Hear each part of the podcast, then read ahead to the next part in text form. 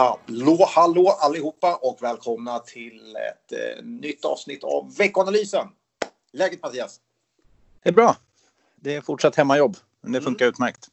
Jajamän, samma här. Vi kör på Skype idag. Eh, hoppas att eh, ljudet ska funka ändå. Eh, det är tisdag för en gångs skull vi spelar in det här, så det blir en liten eh, kort version. Vi får se om vi får ihop 15 minuter idag. Det kanske vi får ändå, eh, även om vi har lite mindre underlag. Men även en påskvecka så ska det väl ut en podd. Eh, Självklart. Idag är det tisdag och då är det positivt på börserna, i alla fall Stockholmsbörsen upp eh, ungefär en och en halv procent nu på eftermiddagen. Och eh, du, den här optimismen, den, eh, det finns ingen gräns på den. Nej, alltså det är lite. Jag tittade faktiskt på lite utvecklingssiffror i morse och eh, faktiskt om man tittar på världsindex mätt i kronor under det senaste året, alltså ett år tillbaka, det är minus 1 procent. Utvecklarmarknaden är 0 procent. Så det är ju förvånansvärt starkt ändå måste man säga. Och i år så är det i kronor mätt ner 11 här om man tittar på fredagsstängning. Så att, eh, ja, det ser, med tanke på det som händer hela tiden och ja, hur pass hårt ekonomin drabbas ändå så är det förvånansvärt starkt. Men det är väl naturligtvis med alla de stimulanser som har kommit så, så gynnar det eh, ändå börsen i alla fall eh, hittills. Så får vi se. Det har ju varit ganska stora svängningar ändå och jag vill ju fortsatt gärna varna för att det, det är ingen normal marknad vi befinner oss i. Så att, eh, att det skulle kunna komma en till ny större nedgångsfas, det ska man nog inte utesluta i alla fall.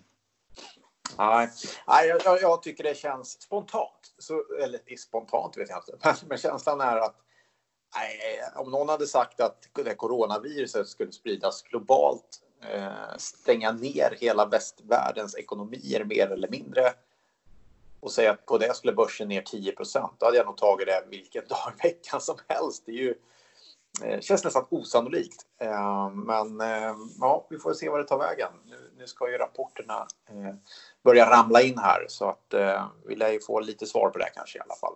Eh, ja, alltså allting handlar ju om hur länge det ska pågå. Alltså fortsätter liksom en, två, tre månader till, ja då kanske man kan på någonstans i, i långsiktiga kassaflödeskalkyler och annat så kanske man kan liksom ändå räkna hem ett hyfsat värde på börsbolag. Men ska det dröja hela året och man stänger ner så pass kraftigt som man gjort idag, ja då, då tror jag att det kanske har gått lite väl starkt på kort sikt. Men eh, ja, det, det börjar i alla fall lite grann sätta sig och om man tittar på varför det faktiskt har varit lite ljusare utveckling här på, på börsen under de senaste veckorna så är det ju faktiskt att det ändå är en form av utplaning i smittspridningen. Och eh, även om det kommer en del negativa tal från olika länder så är det ändå på global nivå inte en tydlig ökning längre av antalet dödsfall utan eller framförallt inte att antalet smittande att, att det ökar i en, i en större takt än vad det gjort tidigare.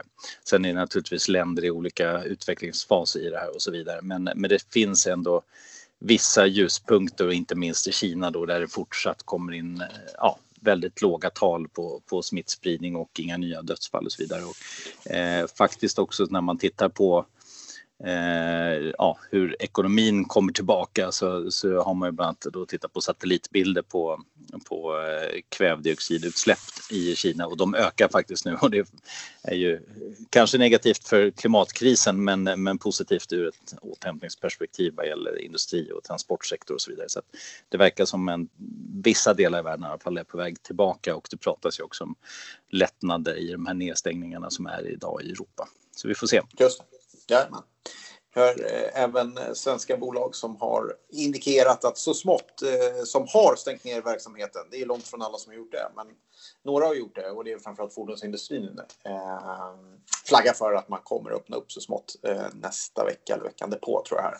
Mm. Eh, både Scania, Volvo, AB, eh, AB Volvo och Volvo Cars. Så att, eh, ja, men det är ju klart positivt.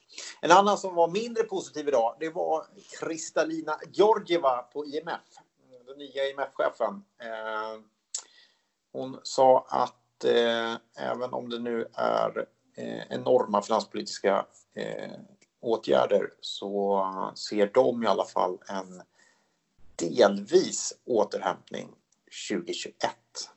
Mm. Men då gäller det att pandemin avtar under andra halvåret i år. Eh, varnar dock att eh, det är ett basscenario och oerhört osäker prognos. Och att saker kan bli värre. Och då tänkte jag koppla samman det faktiskt med en annan grej. För varje månad kommer det något som eh, Bank of America gör en, en enkät med eh, fondförvaltare varje månad. Och den kom idag för april och där var faktiskt också topprisk. Vilken risk var det som eh, förvaltarna satte som nummer ett? Ja, det var second wave coronavirus, att det helt enkelt ska förvärras igen, att det skulle komma en ny våg av coronaviruset framåt hösten här. Mm. Det var den som eh, de tog upp. Eh, och, det verkar väl vara lite det som man kanske flaggar lite för oss i IMF också. Högst osäkert, men börsen verkar inte riktigt se på det i alla fall som, eh, som det ser ut nu. Men vi får se helt enkelt. Eh, ja, man kan väl säga helt enkelt att alltså, just nu så prisar man in det som ja, men till exempel IMF säger men även andra att i år så blir det ett, ett år då, det faller, alltså då tillväxten faller enormt mycket. De uppdaterade ju sina prognoser idag också och eh, för 2020 så hade de en prognos på eh, minus 3 procent tror jag, eh, ner 6,3 procentenheter sen, sen ehm, eh, sedan tidigare prognos. Och det är väl det man prisar in nu. Men som du säger, kommer en andra våg, ja då ska de här, den här ökningen som ska, som ska ske med 5,8 procent som är deras prognos just nu nästa år, den kommer ju inte ske då, utan då, då blir det mindre tal. Det är den stora risken. Annat som var lite i påskhelgen här eh, var ju oljepriset. Det kom ett mm. eh, OPEC-beslut eh, till slut, får man väl säga. Det pratade vi ja. om länge. Men det är frågan för om det hjälper då. Men 9,7 miljoner fat olja ska man dra in. Det kanske är någonstans 10 procent av utbudet. Men eh, det verkar inte räcka riktigt för att få oljepriset att lyfta. Nej, det är ju, jag, jag, kan säga att jag har inte räknat på det, men, men ja, det är 10% av det globala utbudet, men den minskningen sker under maj till juni. Eh, det kan ju naturligtvis innebära att det Eh, att marknadsaktörer tror att det här kommer pågå längre, det här är efterfrågeminskningen som är. Eh, och då, ja, då kommer man väl säkert ta ett nytt eh, beslut i så fall, men det är mycket ja. möjligt att det är det som gör att oljepriset ändå faller tillbaka lite grann idag i alla fall. Mm. Vi får se vad det tar vägen, mm. men eh, bensinpriset, det lär nog vara ganska lågt ett tag till i alla fall. Eh, ja. Kollar vi lite på det som kommer den här veckan då, så redan nu så har det kommit ett gäng rapporter bort i USA. Det är riktigt som bankvecka på rapportperioden och den, det är ofta så att det är de som, som startar. Och då kan man konstatera att både JP Morgan och Wells Fargo som kom idag, eh, de reserverar ganska stora belopp. De bygger kassa helt enkelt inför vad som komma skall. Eh, och vi får se om det har väl sett lite grann också i de svenska bankerna som eh, flaggat för den kommer till utdelning. Så det, det, är väl ett rimligt antagande att eh, de behöver det också. Eh, annars är det väl ganska lugnt i Sverige. Eh, Kinnevik kommer på fredag. kan man väl hålla lite koll på. Ja, men annars så jag köper lite mer nästa vecka. Mm. Då är Sandvik bland annat på måndag. Då. Just det. Att, eh, det. Det lär bli intressant att se och som sagt det har ju kommit en del också.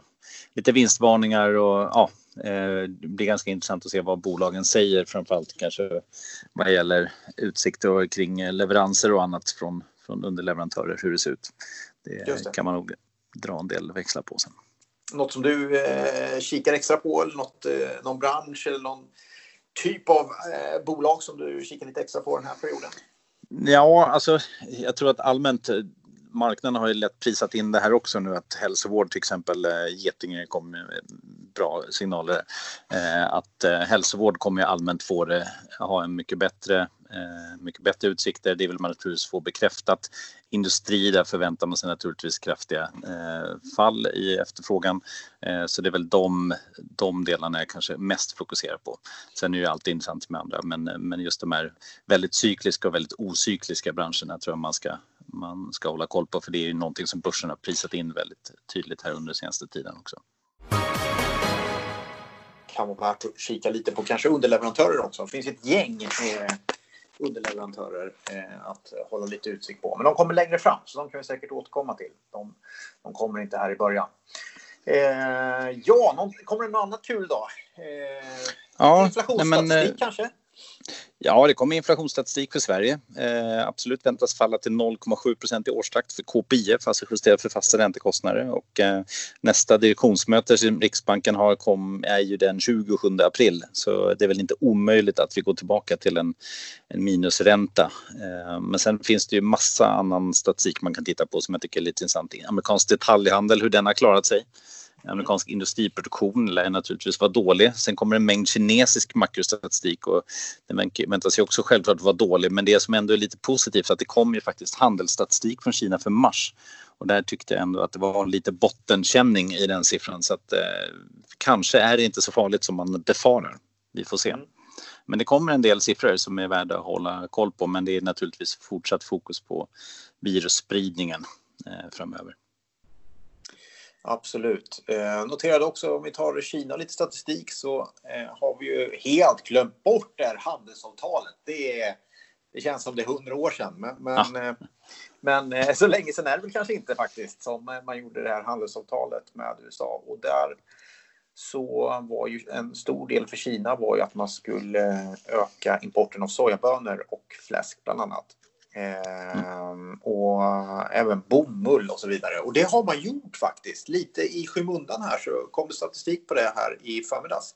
Ehm, och de verkar faktiskt ehm, ligga ganska bra i fas med det. Så att eh, Kina, de försöker ändå hålla sina åtaganden här trots mm. coronakrisen. Och det är rätt positivt. Jag tror det är rätt bra för inte minst för eh, amerikanskt jordbruk att, att eh, Kina faktiskt eh, möter upp och eh, importerar. Eh, så det, det, är ganska, det, finns, det finns lite positiva signaler i, i, i, allt, i allt mörker faktiskt. Det får man väl säga.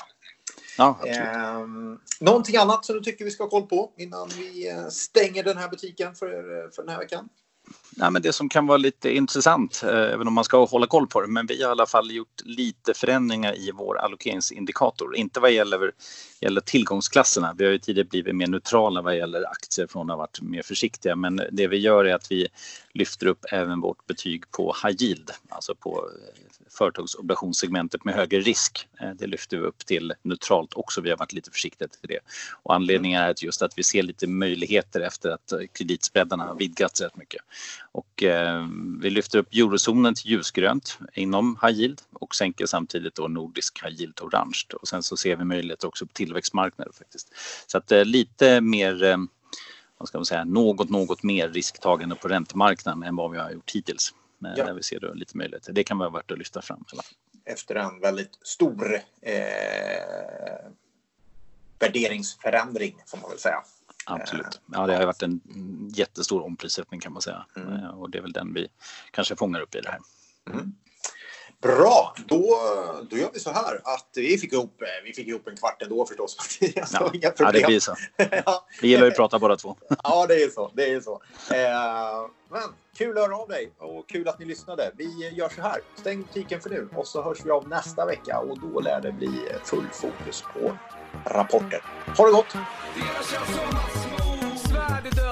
Så var ni era kära mödrar och var ni era fäder med. Därför partypatrullen och kräver det. Och våga inte stå där stilla med benet på väggen, stå där och chilla. Då kommer discosnuten bötfälla dig, då får du discotruten Olagligt att inte dansa, asexuell, straight eller transa. Och vi ska upp bland molnen, varannan dag med nasse och skål sen. Vi ska twista till svetten, lackar till polisen, juristen och rätten backar. Skiter i tiden och vad klockan slår när vi revar hela dygnet så långt vi förmår.